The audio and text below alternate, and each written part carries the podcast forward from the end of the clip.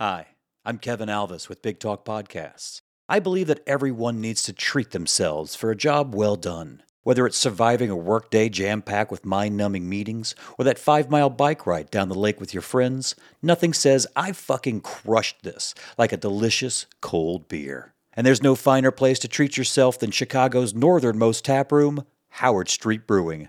Just steps from the Howard Street Red Line, Howard Street Brewing offers a cozy 37 seat tap room that's perfect for catching up with old friends or making some new ones. And don't let their one barrel system fool you. It's perfectly pumping out a rotating menu of amazing beers like Roger's Proud Pale Ale, the Better Late Than Never Pilsner, and the This Is What Happens Larry Belgian Saison. Not sure what to try? Get a flight, try them all. Like that beer and want some for the after party? Grab a few growlers for the road. You want some sweet merch with your beers? They've got hats and t shirts ready for you too. So if you're in Chicago or planning a trip to Chicago, be sure to check out Howard Street Brewing, open Tuesday through Sunday. No cash, cards only. Oh, and did I mention that there's entertainment every Tuesday night and trivia every Wednesday night? Oh, oh, oh, and did I mention that you can have food from all the local spots delivered right to your table? Oh, oh, oh, and did I mention that they're pet friendly? This place is the shit. So check out Howard Street Brewing, located at 1617 West Howard Street in Chicago and at howardstreetbrewing.com. Be sure to tell them Big Talk sent ya. Welcome to Based on a True Story, where Chicago's best writers and storytellers take their true personal stories and adapt them into wild tales of fiction. Recorded live the fourth Tuesday of every month at Howard Street Brewing, located at 1617 West Howard Street in Chicago. This first story comes from actor, writer, director, and filmmaker Alberto Mendoza. Great, so everybody can hear me really well. Let me start with an apology to all of you, okay? I read the prompt of this show. I understand it based on a true story, okay? However, I figure I would just tell you a story that's 100% true, which is exactly what you say when your story is 100% true. All right? Every time I try to tell this story to other people, because it went so perfectly well, with absolutely no regrets for any of my decisions, they don't believe me. So I figure tonight's the night that I'm just going to retire this story, share it with all of you. All right? So, this is when I took two hits of acid before a Tinder date, and everything went exactly as I had planned it.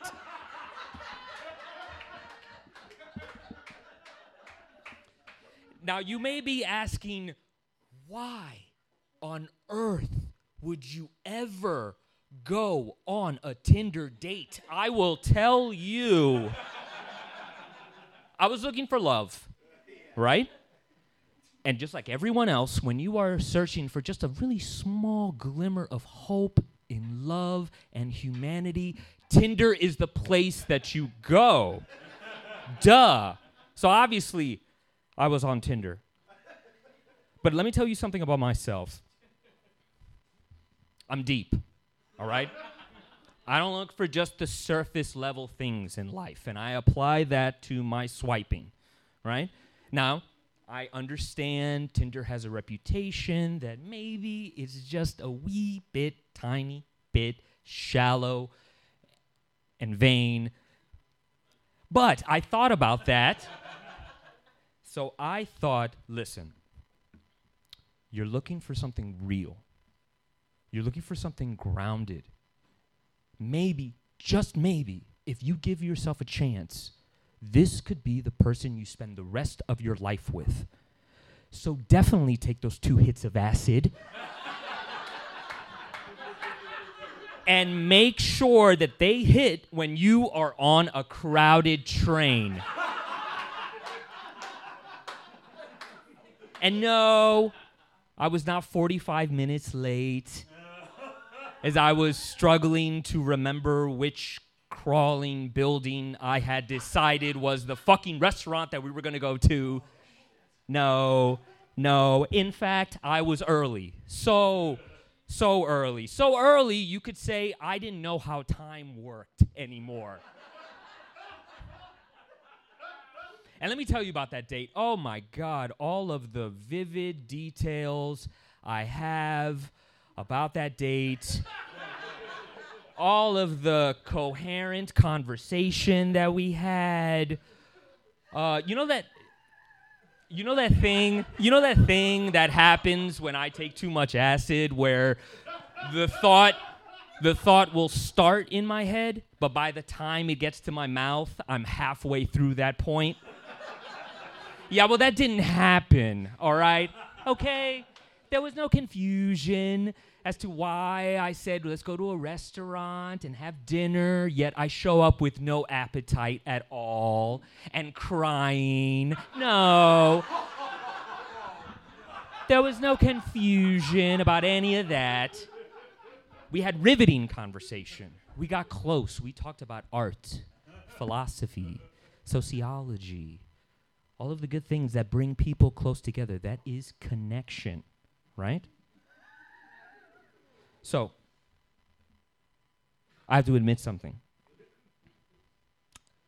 I was brave enough to tell my date telepathically from the bathroom as I stared at my reflection in the mirror, which I absolutely recommend. I told her the moment that I realized what fucking privilege I have that as a man, I can take two hits of acid, go on a date with a complete stranger in a neighborhood I do not know, and my biggest concern is how good of a story it's going to be. and I know for a fact that she heard me. Because when I emerged from the bathroom, she wasn't there. because she had to rush right out to let all of her friends know how well adjusted her date was. And yes, she returned every one of my messages. Do not ask me any more about this story. Thank you so much. Have a good night, everyone.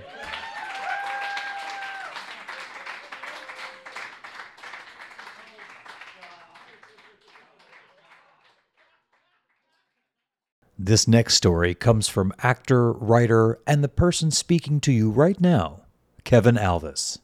This is the story of how I was conceived.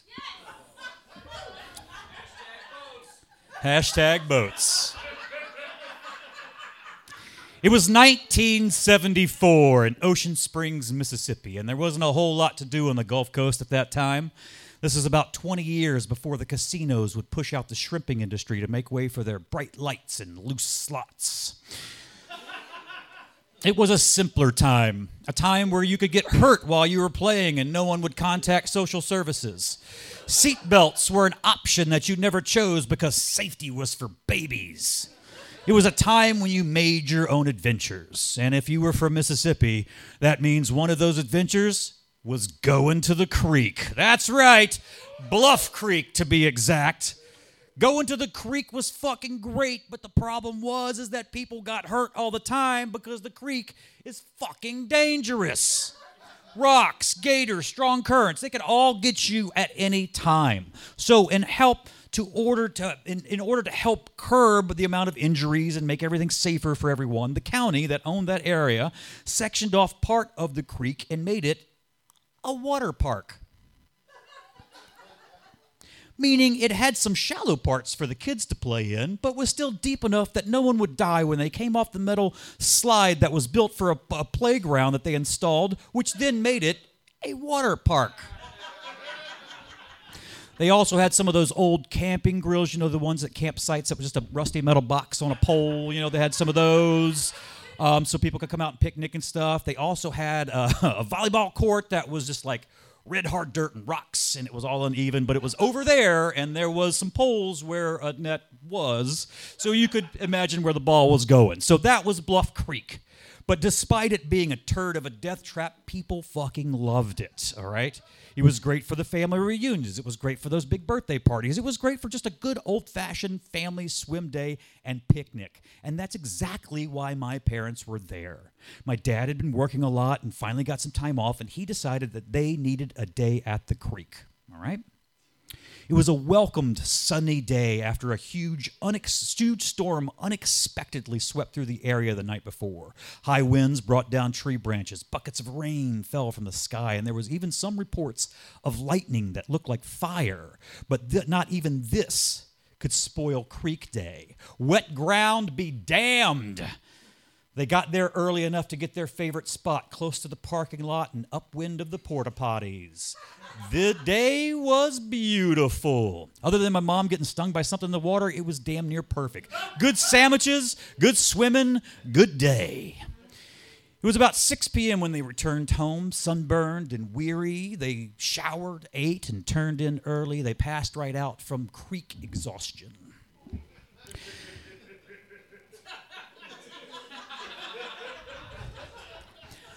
Thought you might like that one. My mom woke up early the next morning to a dull pain in her thigh. It was in the spot where she got stung the day before. It wasn't a terrible pain, but it didn't feel that good, and the area was looking a little swollen. So she called her doctor, Dr. Rubenstein, and got an appointment for that afternoon. That part is actually very true, Dr. Rubenstein. I wasn't being an asshole. That was my family doctor growing up. Uh, that part's true, Dr. Rubenstein. All right. I went to school with his kid. Yeah. Um, so she called Dr. Rubenstein, true, real person, and got an appointment for that afternoon to get it checked out. Well, by the time of her appointment, the swelling had gone down, but the pain had gotten worse. And not only worse, but it seemed to be traveling. It didn't hurt anymore where she got stung, but now the pain was like an inch or so higher and like deeper into her leg and just throbbing into the muscle. It was becoming unbearable. Dr. Rubenstein was perplexed.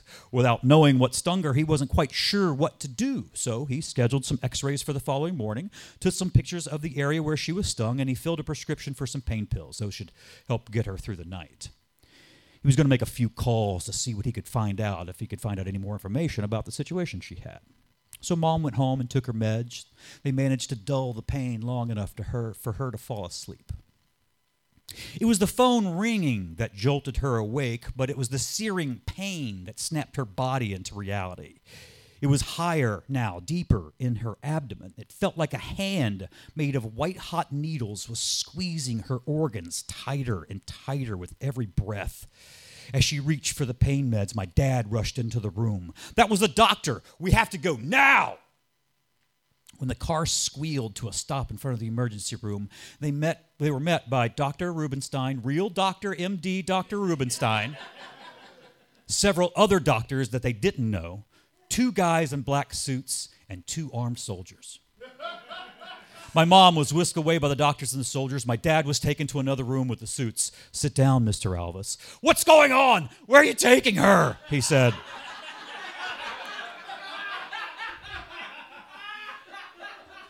She's in good hands, Mr. Alves, but she is in danger. Danger? What do you mean, danger?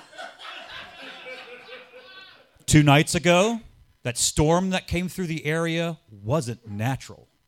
It was caused by an anomaly that entered our atmosphere and broke apart somewhere over this area. We've not been able to locate any pieces of whatever it was. But what we do know is that your wife is the third person who was at Bluff Creek the day after that storm that was reported the same symptoms, and the first two are both dead. Dead? My dad said. How?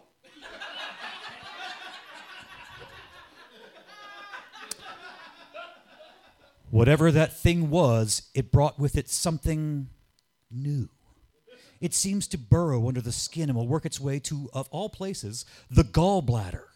It then attaches itself and starts feeding off the bile that your gallbladder produces. Once it reaches full incubation, it hatches and kills the host. We were too late and couldn't save the first two hosts, and now we're searching for those creatures. But we need to get this one out of your wife before it hatches so we can save her life and hopefully learn more about these disgusting bastards so we can stop them. We will have to remove her gallbladder in the process, though. She'll live, but she may never be able to process certain fats the same again. Can I see her? My dad asked. They should be finishing up now. You can see her through their viewing window. It was a very quick procedure. Real doctor, Dr. Rubenstein, was just finishing up with my mom when my dad walked up to the window. On a small table next to her laid a green and black insect like shell that was about the size of a grapefruit. The other doctors stood around the table discussing their findings. The two soldiers stood by the door. As real Dr. Rubenstein walked by the window, my dad mouthed, Is she going to be okay? And he responded with a head nod and a big thumbs up. My dad was relieved. He looked at my mom on the table and smiled. A sharp sound caught my dad's attention after that, and he turned his focus back to the doctors at the table. In a blink, the head of one of the doctors exploded. Before anybody could react, two more doctors, sing sing, decapitated. The fourth doctor got a few, weed, a few feet away from the table before sing, he went down. Dad looked back at the table, and there it stood. It looked like a millipede scorpion hybrid that had grown somehow to the size of a fucking tiger. It shot both claws forward and grabbed the soldiers. They screamed in agony as their bones, every bone in their body, started being snapped. The creature then whipped around and sent the mangled bodies sailing towards the viewing window while twa- tail swung around and threw my mom, still unconscious, and Dr. Rubenstein, now unconscious, to the floor. As the soldiers' bodies crashed through the window, my dad ducked down just in time to be missed from being hit, but the two black suits behind him, boom, were knocked unconscious. In a flash, my dad's NAM instincts kicked in. He grabbed the gun from one of the black suit's shoulder holster and he leapt through the broken viewing window. The creature had turned its focus on the unconscious bodies of real Dr. Rubenstein and my mom. It stood over her, snarling, its mouth dripping with yellow gallbladder bile. It reared its head back, ready to strike and kill my mom, as it thrust its sucker mouth with razor teeth towards my helpless and still unconscious mom. My dad slid under the creature and plugged its mouth with the barrel of the gun. In shock, the creature froze in utter confusion. Looks like you need more lead in your diet, you bile sucking motherfucker. The creature's pupils dilated. Bam, bam, bam, bam, bam, bam, bam, bam.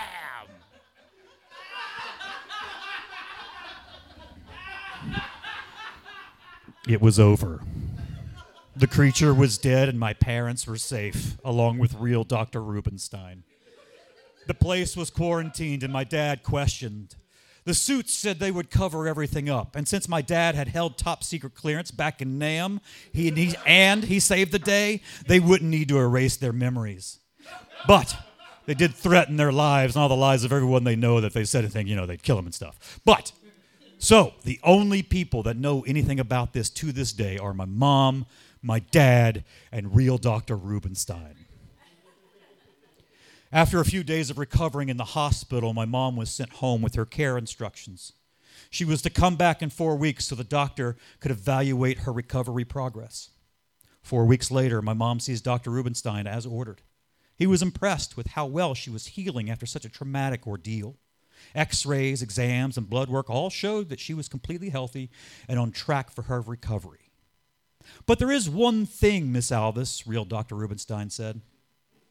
Looking at your blood work here, I see something that's changed since that ill fated night of terror and nightmares. After everything you've been through, after everything you survived, could you at all possibly be pregnant? And my mom looked at real Dr. Rubenstein and said, Well, you told me to only stay away from fried foods. And that's our show, ladies and gentlemen. If you're interested in performing, send us an email at bigtalkpodcast at gmail.com or contact us through our website at bigtalkchicago.com. And be sure to join us the fourth Tuesday of every month for a live recording at Howard Street Brewing at 1617 West Howard Street in Chicago. Blah, blah, blah. Big talk.